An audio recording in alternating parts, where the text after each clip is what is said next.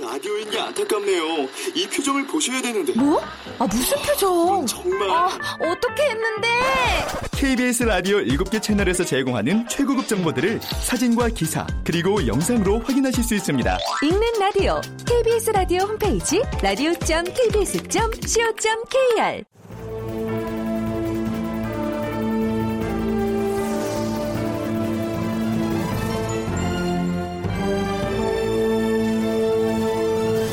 다큐멘터리 역사를 찾아서.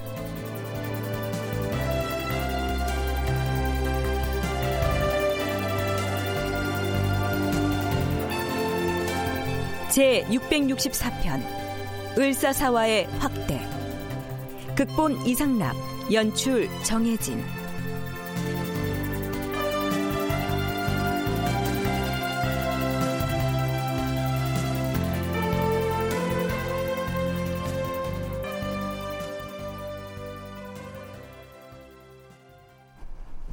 여러분 안녕하십니까?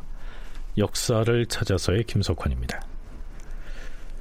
명종 즉위 초에 소윤의 우두머리이자 문정왕후의 오빠인 윤월로가 살인에 의해서 탄핵을 당해 전라도 해남으로 유배되자 문정왕후와 윤원영은 보복을 결심하고 비밀 공작을 하죠.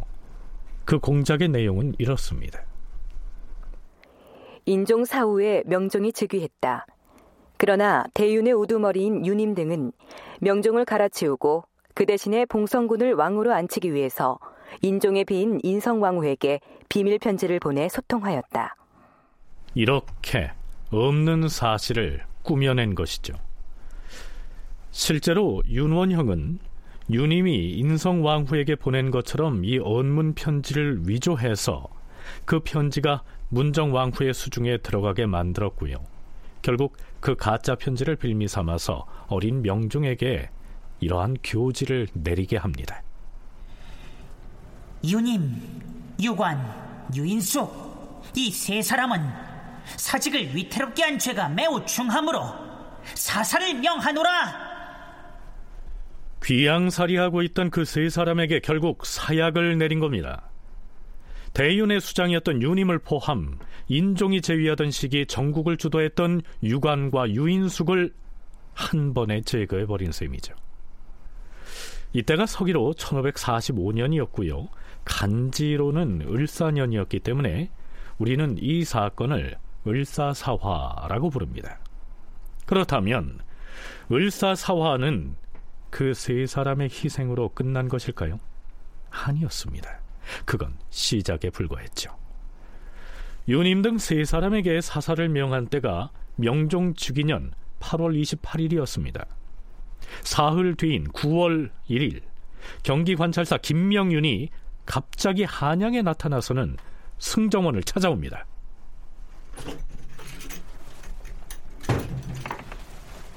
아, 아니 경기 관찰사께서 무슨 일로 승정원에 오셨는지요? 아 예. 내가 비록 외관이긴 하지만 국가적으로 매우 중대한 일이 있어서 주상 전하께 특별히 아뢰고자 왔습니다. 무슨 일인지 전하께 아랠 말씀을 문서로 작성해 왔으면 일단 승정원에 두고 가시지요. 아, 그건 안 됩니다. 이것은 매우 비밀스러운 일이기 때문에 반드시 주상 전하께서 먼저 보셔야 합니다. 여기 봉서를 가지고 왔습니다. 아, 그래요. 그럼 잠시 기다리십시오.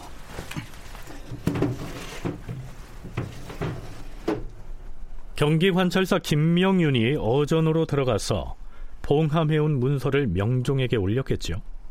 명종이 다 읽고 난 다음 김명윤이 이렇게 덧붙입니다. 주상 전하, 유님 등과 관계된 일들은 이번에 조정에서 이미 처리를 하였기 때문에 지방에서 봉직하는 외관으로서는 아르기가 어렵사옵니다. 그러나 나라의 은혜를 입은 신으로서 아뢰야 할 것인데도 아뢰지 않는다면 이는 국가를 저버리는 행위이옵니다. 그러므로 외관의 신분임에도 불구하고 감히 이렇게 와서 아뢰는 것이옵니다. 아랠 일이 이뿐만이 아니오나 문서로 고하게 되어서 그 대량만을 뽑았사옵니다. 경이 외관으로 있다고는 하나 이처럼 들은 바를 바로 아뢰기 때문에 과인이 듣고 일의 내막을 알 수 있는 것이다. 그렇지 않았다면 위에서 어찌 이런 일을 알겠는가? 종묘 사직에 관계된 일을 경이 이처럼 말해주니 경은 가히 충신이라 할 수 있도다. 나는 경을 매우 가상히 여기노라. 승진은 들라.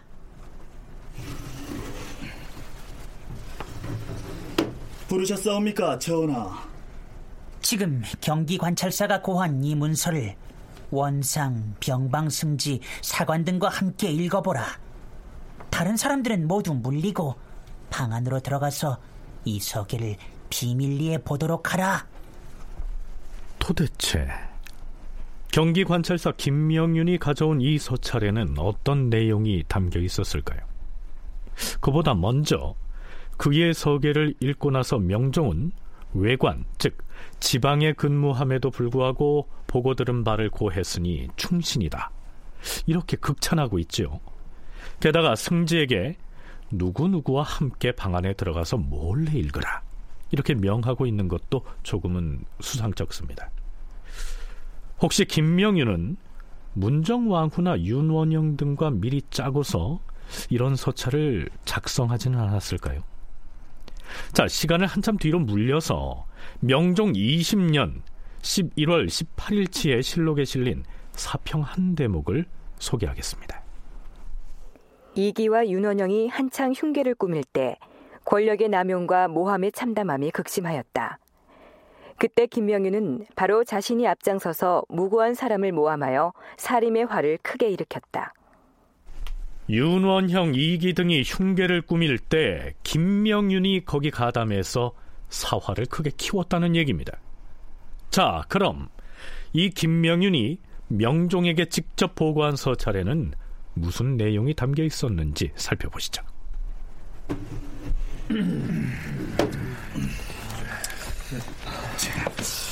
경기 관찰사가 고한 이 서계에 무엇이 들었기에 무슨 영모라도 고변한 것인가? 맞아, 자, 어서 읽어나 봅시다. 그래요. 그렇죠. 좌찬성 이현적, 승정원 승지 송세형, 주서 안함, 검열 안명세 등이 승전 내관과 함께 방으로 들어가 뜨다 보니 그 서계의 내용은 이러하였다. 조정에서 종사의 대계를 위하여 유님, 유관, 유인숙 등 세 사람의 죄를 확정하였으니 참으로 다행이옵니다. 그러나 유님이 저지른 흉측한 모의는 틀림없이 함께 모의한 사람이 있을 것이며 그런 소문이 퍼진 지 또한 오래인데도 지금까지 조정에서 그 사람을 처치했다는 말을 듣지 못했으니 신은 무슨 까닭인지 모르겠사옵니다. 계림군 이유는 유님의 조카로서 유님이 그에게 의지하여 흉측한 모의를 하였으니 그 모의 과정과 실정을 알고 있었을 것이옵니다. 계림군 이유가 그것을 알고서도 삼촌인 유님을 그 즉시 전하께 고변하지 않았으니 이것은 용서할 수 없는 중죄이옵니다. 당연히 계림군을 처치했어야 마땅하옵니다. 하운데도 아직까지 아무런 조처가 없는 것은 범죄의 괴수가 제거되었으니 염려할 것이 없다고 여겨버리고 다시 거론하지 않은 것이라 여기옵니다. 하나 신의 어리석은 생각으로는 부두한 무리들이 바로 이 점을 이용해 반역을 도모할 것은 필연의 이치이옵니다.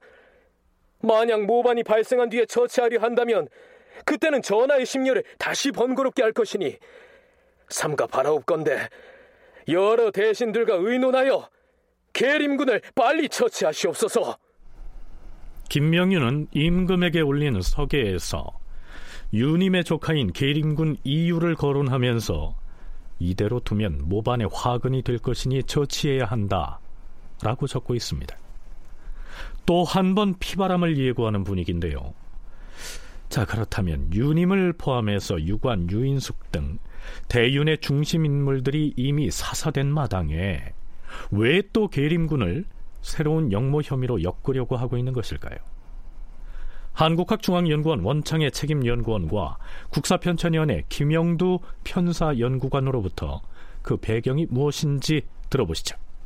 세 사람의 주모자라고 얘기할 수 있는 이 사람을 처결하는 게 1차 목표고, 그 다음에 이 사람들의 세력을 완전히 뿌리 뽑으려고 하면 사건이 거기서 끝나서는 안 되겠죠. 그것을 확대시켜야 되니까 거기서 확대시킬 때 가장 그 매개가 되는 사람들이 누구냐 하면은 이 사람들이 왕으로 올리려고 했다고 하는 그런 종친들이 문제가 되는 거겠죠. 그래서 그 종친 중에 한 사람이 유력한 그 종친은 계림군 이유예요. 이건 뭐 유님이랑 이 어떤 혈족 관계이기 때문에 척족 관계라서 어 그렇고 다른 한 사람 이 봉성군은 당시 중종의 아들들 중에서 아주 똑똑하고 될성부른 모습들이 보이는 그런 종친이었기 때문에 을사사원은 기본적으로 사건이 한 번에 끝난 것이 아니라 점점 확대되었다는 특징이 있는데요. 그러니까 문정왕 입장에서 볼 때 반대파 세력이 충분히 처벌받았다 아니면 세력이 패퇴되었다라고 어, 생각하지 못했기 때문에 그렇습니다. 그래서 그거를 자기들의 어떤 그 정치적인 기반을 확고하게 다지기 위해서 이 사람들을 계속적으로 정치적으로 압박할 필요가 있다고 생각했던 것 같고요. 특히 계림군은 그 유님과 아주 가까운 관계였기 때문에 왕실에 있어서 유님의 잔존 세력이라고 할 수 있는데 이런 세력들을 지속적으로 어, 압박해서 몰아내야 된다는 이런 필요가 있었던 것 같습니다. 그러니까 대윤의 핵심 세력이었던 유님, 유관, 유인숙 이 세 사람을 제거한 정도로는 만족할 수가 없어서 더 많은 반대 세력을 쳐내기 위해 봉성군에 이어서 유님의 조카인 계림군까지 끌어들인 것이다. 이런 얘기입니다.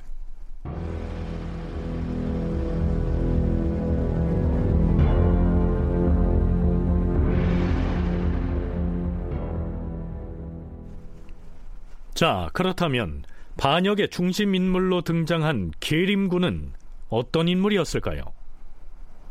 이름은 이유이다.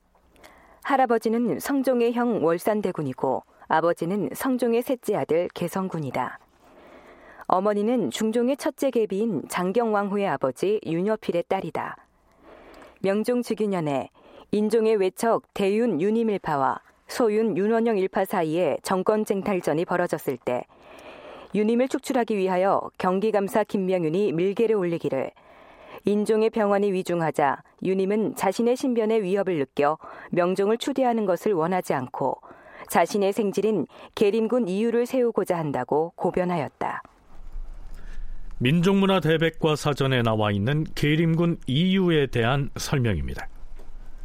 그는 왕실의 적통이 아닌 반계의 혈족이었지만 대윤의 상징인 유님의 조카였기 때문에 세력 다툼에 이용된 겁니다. 태어난 연도가 확실하지는 않은데요. 인종이 죽고 명종이 즉위할 당시 봉성군보다 오히려 나이가 많은 성인이었던 것은 확실합니다. 게다가 총명한 것으로 평이 나 있었으니까요. 인종 사후 명종과 후계 다툼을 벌인 것으로 정쟁에 이용당했겠지요. 자, 그런데요. 경기 관찰사 김명윤이 왕에게 올린 계서에는 계림군만 등장한 게 아니었습니다. 계속해서 들어보시죠. 주상 전하, 봉성군 이완은 신의 죽은 아내에 가까운 친척이온데 나이가 아직 어립니다. 그래서 필신 무슨 계략을 세운 바는 없을 것이옵니다. 하오나 봉성군 이완이 여러 왕자군 중에서 조금 뛰어난 자질을 가졌다 하여 무지한 무리들 중에는 간혹 칭찬하는 자들이 있었사옵니다. 하여 국가가 위험한 시기를 당할 때 공운을 탐내고 재앙을 일으키기 좋아하는 무리들이 이를 반란의 계제로 삼지 않으리라 보장할 수가 없사옵니다. 봉성군 이완도 아울러 처치하시옵소서.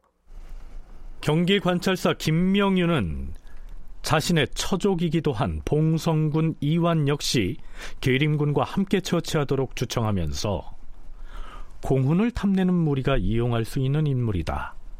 이렇게 얘기하고 있습니다. 아, 글쎄요.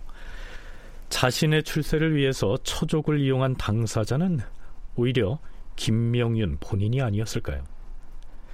이 김명윤의 서계에 대해서 명종이 승정원에 내린 전교는 다음과 같습니다. 계림군 이유는 여기저기 거처할 곳들이 많아서 소재처가 분명하지 아니하니 의금부 낭청과 선전관 그리고 내관 등을 나누어 파견하여 다방면으로 수색하여 체포하라. 반드시 놓치지 않아야 할 것이다. 봉성군은 나이가 아직 어려서 이러저러한 일에 대해 아는 바가 없을 것이니 신문하지 말라. 그리고 의정부 당상과 영중추 부사, 육조의 판서들, 또한 한성부 판윤과 사헌부 사관원의 장관 등을 모두 불러들이라. 예, 주상 전하.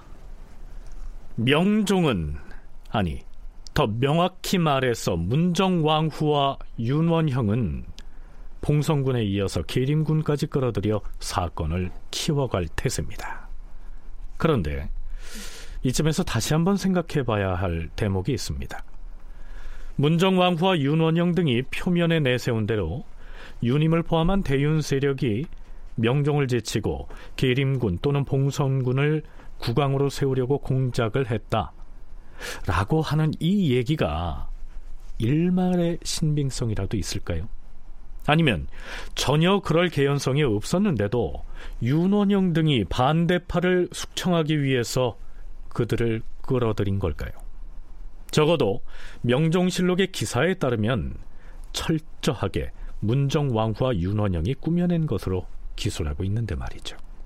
을사사화하고 명종실록하고는 사료 비판이 좀 필요한데 왜냐하면 기본적으로 척신 세력이 패퇴하고 나서 살림 세력이 득세한 이후에 만들어진 역사서기 때문에 그렇습니다. 살림 세력은 기본적으로 을사사화가 아, 윤원영을 비롯한 음, 그 척신 세력이 조작한 것이다라고 어, 이해하고 있기 때문에 예, 그것이 전혀 사실이 아닌데 조작해서 어, 사건을 일으켰다 이렇게 인식하고 있는데 이 부분은 사실은 완전히 그런 것인지 아니면 일말의 에, 어떤 여지가 있는데 에, 그 여지를 확대해서 사건을 일으켰다고 봐야 되는 것인지 이런 부분은 조금 그 어떤 입장을 가지고 봐야 될 것인가에 따라서 달라질 수 있고요. 국사편찬위원회 김영두 연구관은 명종실록 자체가 뒷날 살림 세력이 득세하던 시기에 쓰인 만큼 어느 정도 이 사료에 대한 비판은 필요하다라고 얘기합니다. 따라서 계림군이나 봉성군을 왕으로 세우려는 논의가 전혀 없었는데도 불구하고 문정왕후나 윤원영 등이 조작해서 대윤과 살림을 숙청하는 데 이용했다고 기록한 이 실록의 기사는 의심해볼 여지가 있다. 이런 견해죠. 그런데요. 한국학중앙연구원 원창의 연구원의 의견은 조금 다릅니다. 그 당시에 최고 어른은 어쨌든지 간에 문정왕후고 이순이가 이제 어, 인종 비가 되는데 이럴 때 이순이는 사실 힘이 없거든요. 최고 어른이 누구냐. 대왕 대비 입에서 지명자가 나오게 될 수밖에는 없는 상황인데 그 상황을 모를 리가 없는데 과연 봉성군이라든지 계림군을 거론할 수 있을까? 이걸 거론하려면 어, 어떤 그 전제 조건이 있어야 되냐면 이 지금 경원대군이 뭔가 문제가 있거나 그래야 이게 논의 대상이 되는 거지. 지금 왕이 계승권 1순위자가 있는데 이 사람을 제키고 다른 사람을 거론했을 때 과연 신료들이 동조했겠느냐. 인종이 사망했을 당시 이 경원대군이 왕위를 잇는 것은 너무도 당연했기 때문에 더구나 반계혈족인 계림군이나 봉성군을 경쟁자로 내세워서 명종을 끌어내리려고 했을 가능성은 거의 없었는데도 문정왕후와 윤원영 등이 반대파를 숙청하기 위한 도구로 그들을 끌어들인 것이다. 원창의 연구원의 견해가 그러합니다.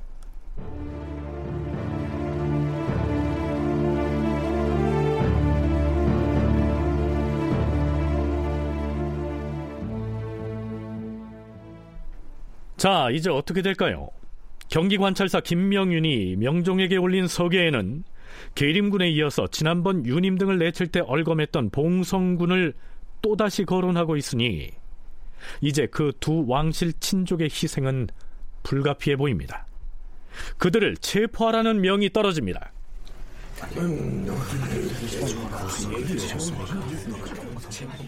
영중추 부사 홍원필, 영의정 윤인경, 오의정 이기, 좌찬성 이연저, 우참찬 신광한, 대사원 허자, 이조판서 임백령, 병조판서 민재인, 예조판서 윤계, 한성부 판윤 윤사익, 형조판서 정옥형, 호조판서 심연원, 이조참판 신거관, 대사관 나세찬 등이 부랴부랴 빈청에 불려나갔다. 홍원필이 아뢰었다. 전하, 의금부 낭청과 선정관 등이 계림군 이유의 집에 갔으나 그를 체포하지 못하였사옵니다. 누군가가 구하기를 계림군 이유가 경기 고향에 가 있다고 하여 바로 낭청을 파견하였으며 먼저 계림군의 조카들부터 체포하여 왔사옵니다. 아른 뜻은 알겠도다. 이와 같이 간사한 모의가 있었다는 사실을 물론 과인도 모른 것이 아니었다. 그러나 종실이기 때문에 치죄하지 않았던 것이며 또한 유님 등을 이미 제거하였으니 그런 모의는 자연히 없어질 것으로 여겼기 때문에 내버려 두었던 것이다. 그러나 이리 하여서는 아니 되겠다고 생각한다. 이제부터는 강력히 조처하겠으니 기필코 그를 체포해야 한다.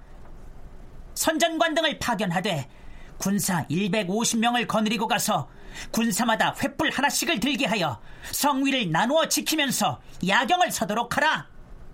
또한 계림군 이유의 친척인 윤여해와 예조정랑 정자 그리고 유님의 사위인 승정원 주서 이덕응 계림군의 동서인 홍문관 저작 최홍도 등 10여 명을 불러들여서 계림군 이유가 어디로 도망쳤는지 그 소재처를 추문하여 보고하도록 하라. 계림군 이유를 반역의 중심 인물로 거론하는가 싶더니 아니나 다를까 그의 친족과 인척들을 줄줄이 잡아들이게 한 것이죠. 그렇다면 경기감사 김명윤은 순전히 공을 세우겠다는 공명심 때문에 독단으로 이런 서계를 올렸을까요? 경기감사 김명윤은 어떤 연관관계가 있는지는 잘 나타나지는 않습니다만 위사공신 책봉된 후에 그 위사공신에 책봉된 사람들이 많이 죽는 바람에 공신을 추록하는 그런 그 일들이 있게 돼요. 그럴 때 그 고발했던 이 김명윤이 공신에 책봉이 되고 있습니다. 그랬을 때 이 그냥 아무 연관성도 없는데 그냥 단순히 공을 세우겠다는 의기로 이런 그 문서를 왕한테 올리지는 않았을 거다. 그리고 이걸 신호탄으로 그 유님의 그 나머 지 사람들이 전부 잡혀 들어오기 때문에 어, 일련의 계획에 실행을 한 사람이 아닌가 그렇게 추정할 수는 있을 것 같습니다. 김명윤이 뒷날 공신에 책봉된 것으로 봐서 사전에 문정왕후나 윤원영 등과 모종의 묵계가 있었을 것이다. 이런 분석입니다. 그렇다면 조정에서 이러한 논의가 진행되고 있을 때 과연 계림군 이유는 어디에서 뭘 하고 있었을까요?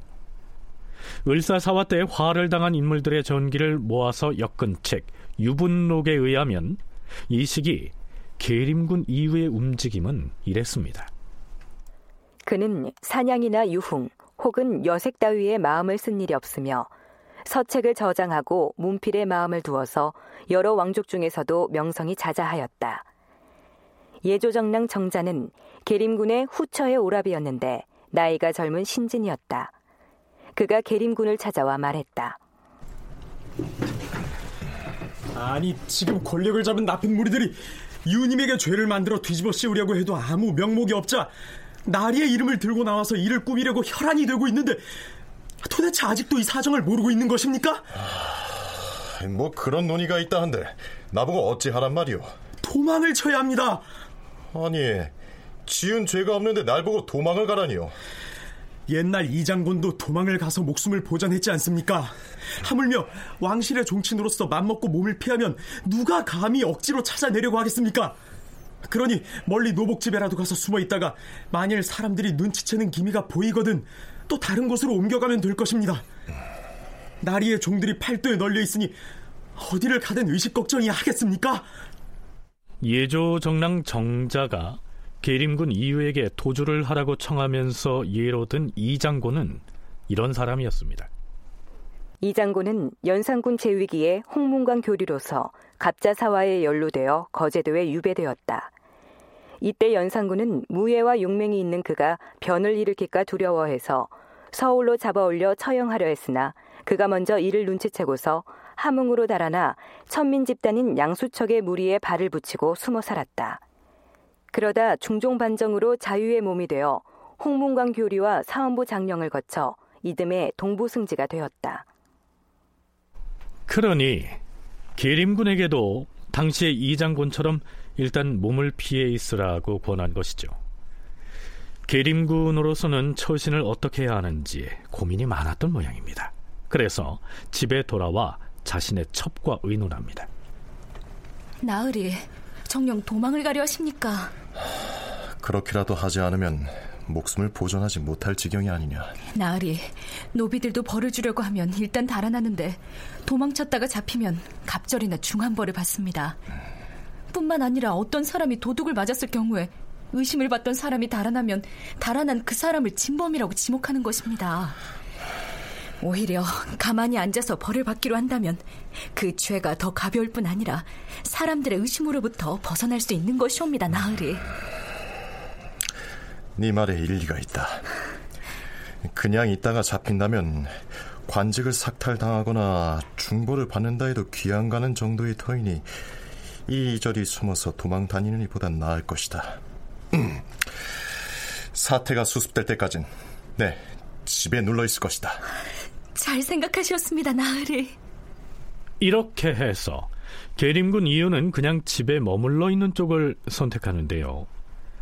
앞서서 그에게 도주할 것을 권했던 예조정랑 정자가 다시 들이닥칩니다. 도대체 계림군께서는 사태가 이래도 절박한데 어쩌자고 요망스러운 말만을 믿고서 이토록 한가로 있는 것이오?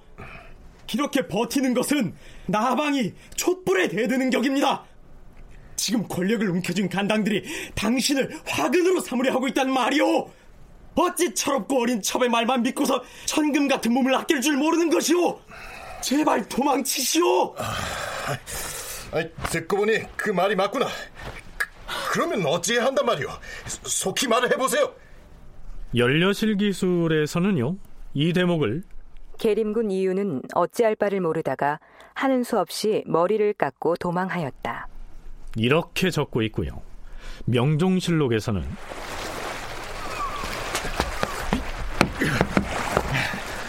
아니 뭐들 하느냐? 빨리 닻을 올리고 돛을 달아라. 어서 가자. 계림군 이유가 양화진에서 배를 타고 몸을 피한 것으로 되어 있습니다.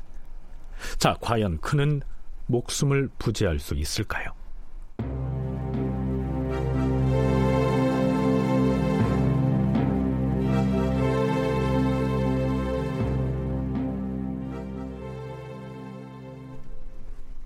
한편 조정에서는 명종의 특명에 따라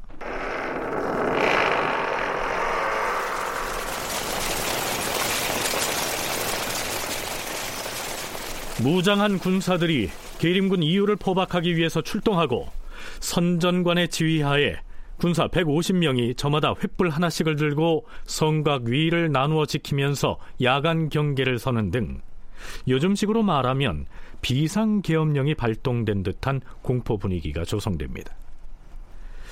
외부에서 무슨 반란군이 쳐들어오는 것도 아니었습니다.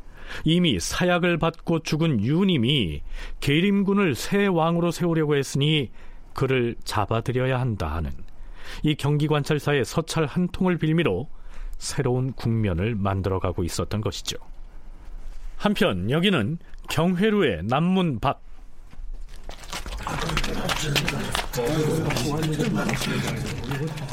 범인의 신문을 담당할 추관으로서 영중 추부사 홍원필, 영의정 윤인경, 우의정 이기, 좌찬성 이연저, 우참찬 신광한, 호조판서 심연원, 이조참판 신거관, 대사원 허자, 대사관 나세찬, 승지 송세영 등이 어명을 받고 달려와 경회로의 남문 밖에 모였고 이조판서 임백령, 예조판서 윤계, 병조판서 민재인, 형조판서 정옥형, 한성부 판윤 윤사익 등도 달려와 합류하였다. 임금의 교지가 전달되었다.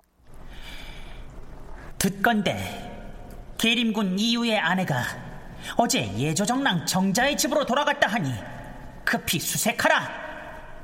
유님이 유관, 유인숙 등과 함께 반역을 모의할 때 계림군 이유가 그 사실을 알고 있었는지를 그의 아내를 잡아와서 실문하도록 하라. 그런데요. 바로 이때 한성원이라는 유생이 급히 고할 것이 있다고 달려옵니다. 참고로 실록 기사에서는 상인, 유학, 한성원 이렇게 쓰고 있었습니다.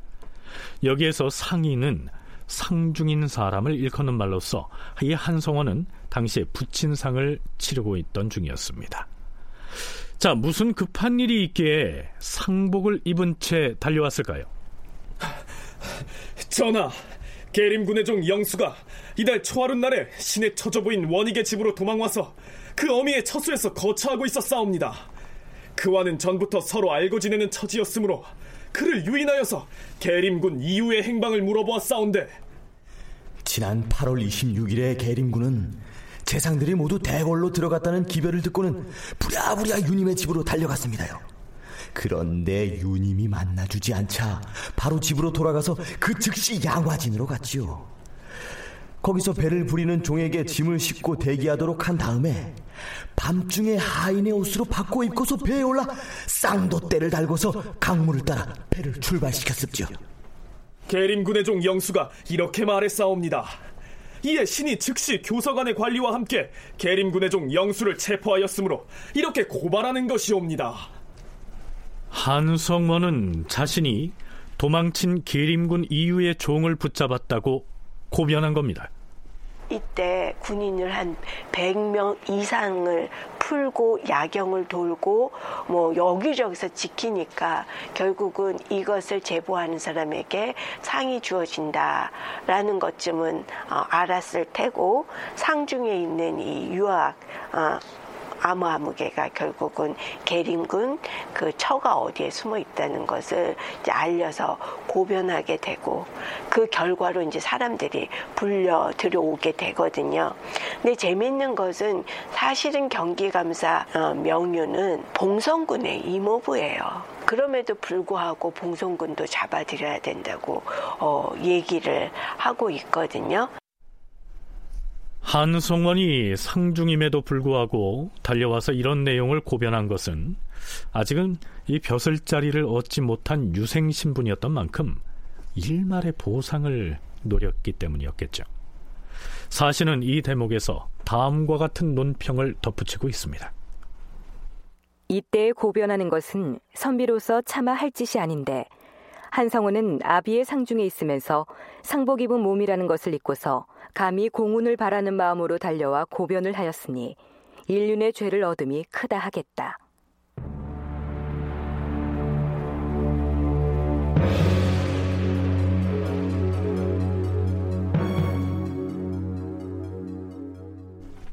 명종 즉위년 9월 4일 계림군 이후의 아들 이후가 체포됩니다.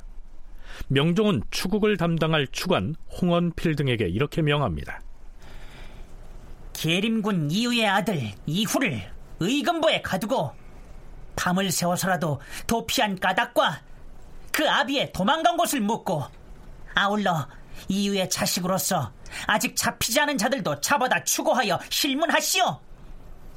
이후를 체포한 자에 대해서는 나중에 따로 상을 내릴 것이오. 그리고 이후의 집에 평소 드나들던 무례배들도 아울러 잡아다가 자세히 실문하시오. 허나 전하, 만약에 무례배들까지 잡아다 힐문을 한다면 관여하지 아니한 선량한 사람까지 거짓으로 끌어들일까 염려스러우니 흉측한 모의를 했는지에 대해서만 질문하는 것이 어떻겠사옵니까? 그리고 사건이 이미 이 지경에 이르렀으니 이미 죽은 유님, 유관, 유인숙의 자식들도 잡아다 수감하는 것이 어떻겠사옵니까? 만약에 무렵애들까지 잡아다 신문을 한다면 과연 그럴 염려가 있을 것이오. 그러나 여러 사람들의 입에서 공초한 것을 합하여 보면 결국에는 모든 죄상이 자연히 드러날 것이오. 세 사람의 자식들도 아랜대로 수감하시오. 앞에서 이미 사사된 유님, 유관, 유인숙 등의 자식들까지 다 잡아다가 수감하는 게 어떻겠느냐. 이렇게 청한 인물은 다름 아닌 홍원필이었습니다. 이때 그의 나이가 69이었습니다. 한때는 유님이나 유관 등과 더불어 정사를 논했던 원로 대신으로서 이런 주장을 자청하고 있으니 좀 씁쓸해 보이지 않습니까? 국사편찬위원회 김영도 편사연구관의 얘기입니다. 대윤이 득세했을 때는 사실은 실질적인 전국의 주도권을 유님이나 유관, 유인숙 이런 사람들이 잡고 있었고 그 사람들의 어떤 여론을 주도했다고 볼 수 있는데 이 사람들이 그랬기 때문에 이 사람들이 전국이 바뀌고 나서 바로 어, 공격의 대상이 되었고요. 그 다음에 아까 말씀드린 이기라든지 정승분 같은 사람들이 이제 상황이 바뀌었을 때 또 주도하는 인물로 전면에 나섰습니다. 홍원필이나 뭐 몇몇 대신들은 어, 이런 상황에서 특별히 어떤 정치적인 지향을 가지고 있지 않았기 때문에 전 제 생각에는 자기 자리에 맞는 역할을 어떤 정권이 들어오든 한다 하는 그런 입장에서 어, 어떤 시류를 따라서 실무를 처리한 그런 정도의 역할을 하지 않았나 생각됩니다. 네. 대신들 중에서 소윤이니 대윤이니 하는 파당에 가담하고 있지 않았던 사람들로서는 변화된 이런 상황에 수능에서 그저 주어진 역할을 수행할 수밖에 없었을 것이다. 이런 분석인데요. 자, 그렇다고 해서 이 시기 조정의 대신 그룹 모두가 문정왕후나 혹은 윤원영 쪽으로 기울어서 그들의 공작에 적극 편승했다고 볼 수는 없다는 것이 한국학중앙연구원 원창의 연구원의 견해입니다. 명종 즉위 당시 대신 그룹들은 굉장히 다양한 층이 있었습니다. 그래서 대윤 그룹과 소윤 그룹 이렇게 둘로 양분될 수 있는 상황은 아니었습니다. 그러니까 유님을 추종하는 대신들도 있었고 그 다음에 어, 윤원영 을 지지하는 대신들도 있었지만 대다수의 대신들은 중종 후반에 사림으로 들어와서 차근차근 승진해서 여기에 지금 대신이 된 어, 인물들이 많이 있습니다. 이 홍원필도 그러한 사람이고 이현적이라든지 권벌이라든지 다양한 사람들이 있었습니다. 그리고 이 사건이 있었을 때 갑작스럽게 있는 일이었기 때문에 이 사건을 정확하게 인지한 것이 며칠 되지 않은 상황에서 이제 회의가 소집되고 했기 때문에 입장이 명확하지 않은 사람들이 대부분이었습니다. 문정왕후와 윤헌영 등이 봉성군이나 계림군을 연계시켜서 옥사를 확대해가는 작업을 워낙 전격적으로 밀어붙였기 때문에 상당수 대신들이 아직까지는 명확한 입장 정리를 못한 상태였을 거란 얘기입니다.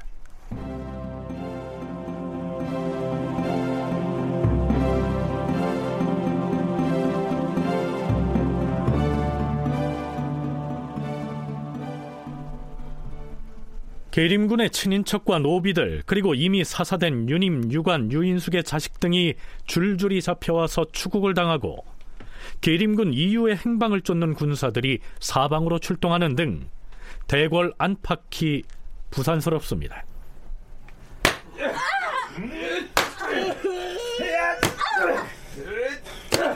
이놈! 내 주인이 도망친 것을 내 놈은 알고 있으렸다. 아니옵니다, 대감.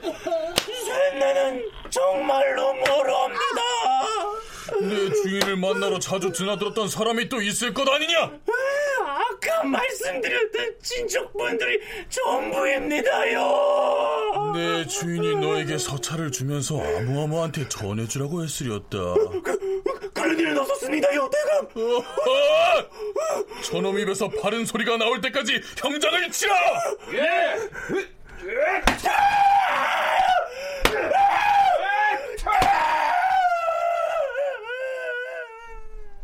잡혀온 사람들에 대한 신문이 계속되는 동안에도 추국관인 대신들에게 국왕명의의 교지가 끊임없이 하달됩니다. 자, 우리는 편의상 명종의 목소리로 이 교지의 내용을 표현했습니다만 실제로는 수렴청정을 맡고 있던 문정왕후의 의중을 담았다고 할 수 있겠죠. 자, 그렇다면 실록의 국왕 명의로 내려가는 그 교지는 어떻게 생산됐을까요? 기본적으로 왕의 명령은 초안을 잡는 사람들이 대신들이 있습니다. 그래서 그 왕의 명령서를 작성하는 임무를 맡은 어, 그 문관들이 있고 그 사람들이 초안을 잡아서 어, 발표된다고 봐야 되는데 그거는 그냥 그 사람의 임의로 하는 것이 아니라 또 대신들과 조정의 논의상 결과로 결정된 부분을 어, 그걸 따라서 하는 것이기 때문에 명종이 그 과정에서 어떠한 역할을 했다고 보기는 어렵고요. 명종은 수렴청정이라는 것 자체가 어, 왕을 대신해서 왕의 어머니인 문정왕후가 정치를 주도하는 것이기 때문에 문정왕후와 어, 이 사건을 주도하는 주요 대신들의 결정에 따라서 명령서는 작성된다 이렇게 봐야 될 것 같습니다. 자, 그러면 명종 즉위년 9월 5일째 실록 기사에 나타난 국왕명의의 교지를 자, 잠깐 문정왕후의 목소리로 대신해 보겠습니다. 요사이 추국이 날마다 밤이 깊도록 계속돼서 대궐안이 매우 소란스러우니 오늘부터는 일찍 시작해서 일찍 파하도록 하세요. 그리고 계림군 이유의 종인 원석이라는 자가 평소 집안에 출입한 무례배들의 이름이나 계림군이 행한 일에 대하여 모를 리가 없을 것이니 추국을 맡은 대신들이 자세히 힐문하세요.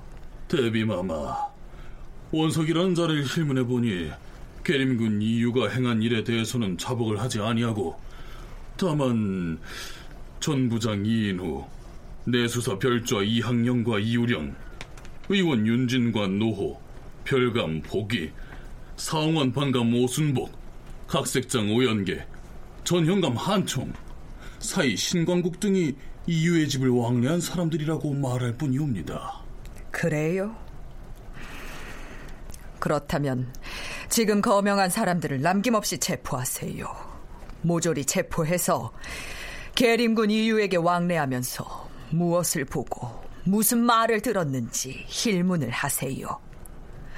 이들 중 이학령이라는 자는 계림군 이유에게 내외 없이 출입을 해온 친척이니 모르는 것이 없을 것입니다.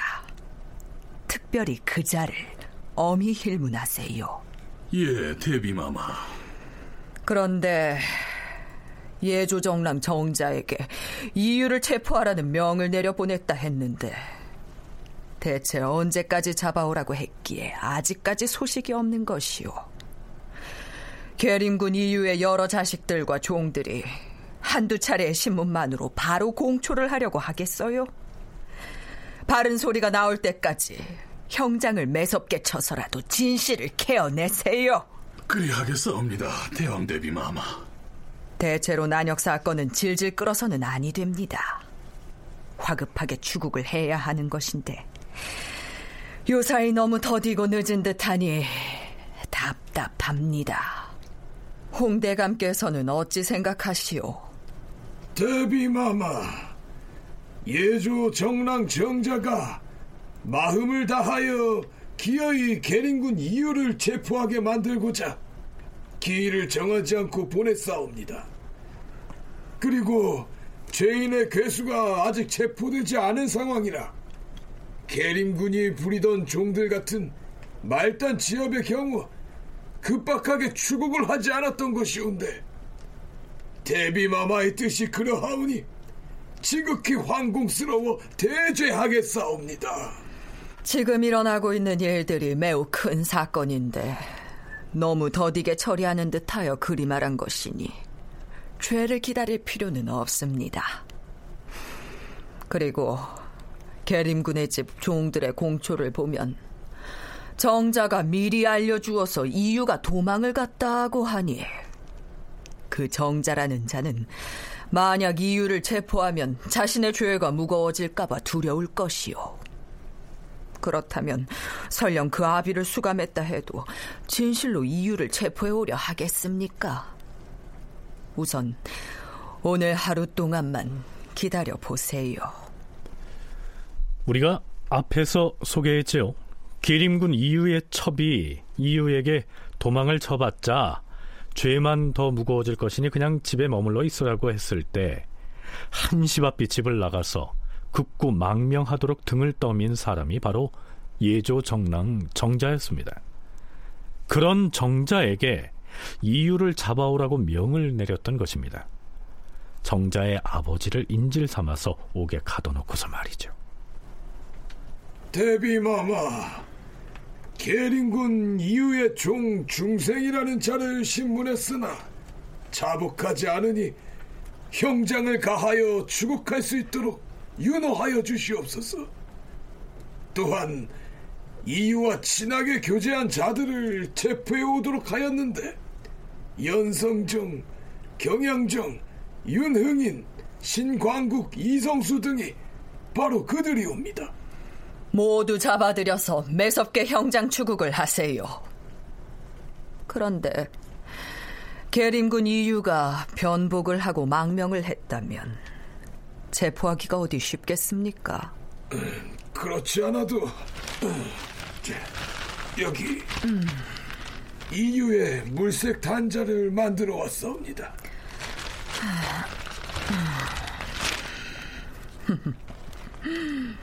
물색 단자는 아주 잘 만들었습니다. 홍언필이 내보인 그 물색 단자라고 하는 것은 죄수의 인상을 그리고서 범죄의 내용을 간단히 적은 문서를 일컫습니다. 지금으로 치면 현상수배 전단이나 혹은 몽타주와 같은 것이지요. 대비마마, 계린군 이유를 체포하는 일에 대하여 며칠 전에 황해도 평안도 두 지방에 어명으로 이미 유시를 내렸사옵니다. 그러나 묘향산이나 구월산은 산이 크고 사찰들이 많아서 아마도 쉽게 체포하지 못할 듯하오니 다시 한번 어명으로서 강곡하게 유시를 하는 것이 어떻겠사옵니까? 아랜대로 하세요. 계림군 이유에 대한 전방위 수색 작전이 시작된 것입니다.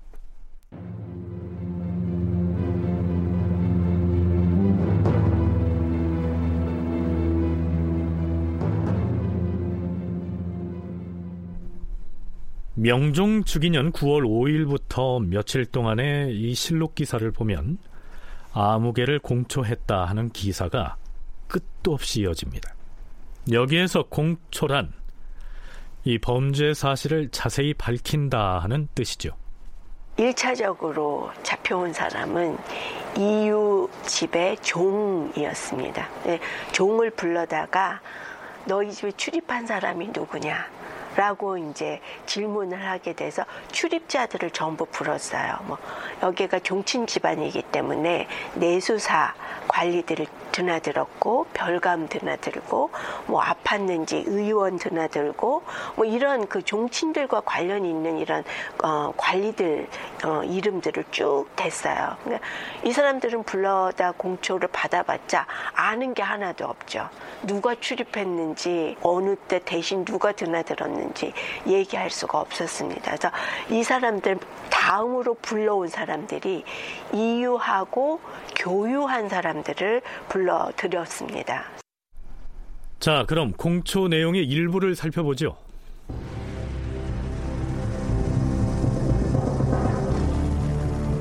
자전 현감 한총이 공초하였다. 그는 말하기를 자신과 계린군 이유는 담을 사이에 두고 살았을 뿐만 아니라 성이 다른 육촌지간이어서 서로 알고는 지냈지만 그가 유님과 공모한 일에 대해서는 전혀 모른다고 하였다.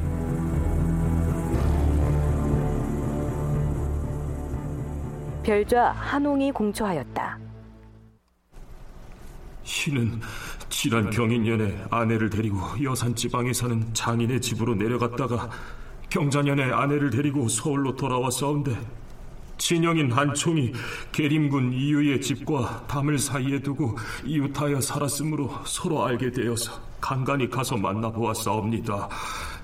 그러나 그가 유님과 동무한 일에 대해서는 전혀 모르옵니다. 또한 유님의 집에는 한 번도 간 적이 없사온데 지난해 7월경에 유님의 아버지 윤여필이 거듭 사람을 시켜 신을 초청하기에 가보았더니 유능일의 큰아들과 신의 딸을 결혼시키자는 말을 꺼내 싸웁니다. 신은 그 제안을 거절하고 확답하지 아니하였더니 그로 인하여 틈이 벌어지게 되었사옵니다. 그러니 그가 한 짓을 신에게 누설하여 알려줄 리가 만무하옵니다. 신은 진실로 아무것도 모르옵니다. 억울하옵니다.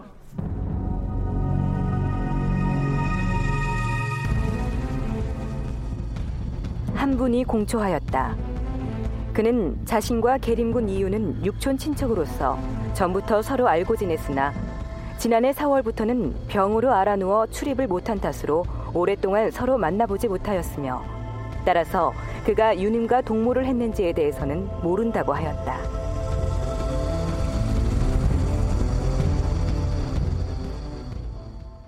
정랑 신광국이 공초하였다. 신은 계림군 이유와 한마을에서 성장하여 소년 시절부터 서로 알고 지냈사오나 지난 정민년에 통진 현감으로 제수되었다가 8월에 벼슬이 바뀌어 서울로 올라왔사옵니다. 금년 여름에 한총의 집에서 한 번 서로 만나본 뒤로는 계림군 이후의 집에는 한 번도 왕래하지 않았사옵니다. 8월경에 이유가 사람을 시켜 신을 초청하므로 그의 집에 가보니 이유가 김할로와 서로 송사를 벌여서 그의 죄를 처벌하여 달라고 요청하였사옵니다. 이에 노비를 분간하는 것은 장례원에서 처리하는 것으로서 그의 죄를 처벌하는 일에 대해서는 내 마음대로 처결할 수 없다라고 대답하자 이유가 불평스러운 기색을 하므로 신은 바로 그 집을 나왔사옵니다. 그가 유님과 동무한 일에 대해서는 전혀 들은 바가 없사옵니다.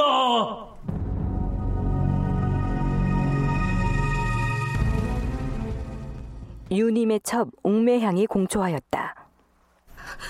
유님이 대궐의 서차를 통할 적에 사람들을 물리치고 자제들과 은밀히 앉아서 어떤 때는 자신이 편지를 쓰기도 하고 어떤 때는 자제들에게 쓰도록 하였으므로 저는 그, 그 내용을 모르옵니다.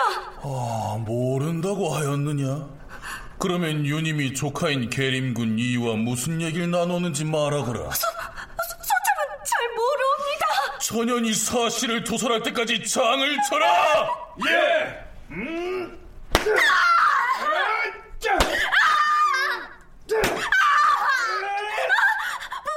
무엇이든 시키는 대로 다 말하겠사옵니다. 그래, 무엇이든 말해보라. 7월 24일에 계림군 이유가 집에 오자 유님이 들에 앉아 말하기를 주상은 나이가 어리고 또한 두 눈에 아질까지 있어서 임금 노릇을 하기 어려우니 계림군 내가 즉위하여야 한다고 하였사옵니다. 그 말을 하면서 옷소매로 눈을 가리고 일어나 걸으면서 안질에 걸린 사람의 흉내를 내었사옵니다. 아, 그, 그, 그러나 소청은 방 안에 있었으므로 들은 것이 자세하지는 못하옵니다. 옥매향은 장석대를 때리자 그렇게 공초하였다. 즉위년 9월 5일부터 사나흘 사이에 무려 50여 건의 공초 관련 기사가 실록에 나타납니다. 물론 그 중에는 두세 번씩 추국을 받은 사람도 있었죠. 자, 이 을사사화가 어디까지 확대될 것인지, 그리고 희생자는 또 얼마나 늘어날 것인지, 불길한 전조가 아닐 수 없습니다. 다큐멘터리 역사를 찾아서 다음 주 이 시간에 계속하겠습니다.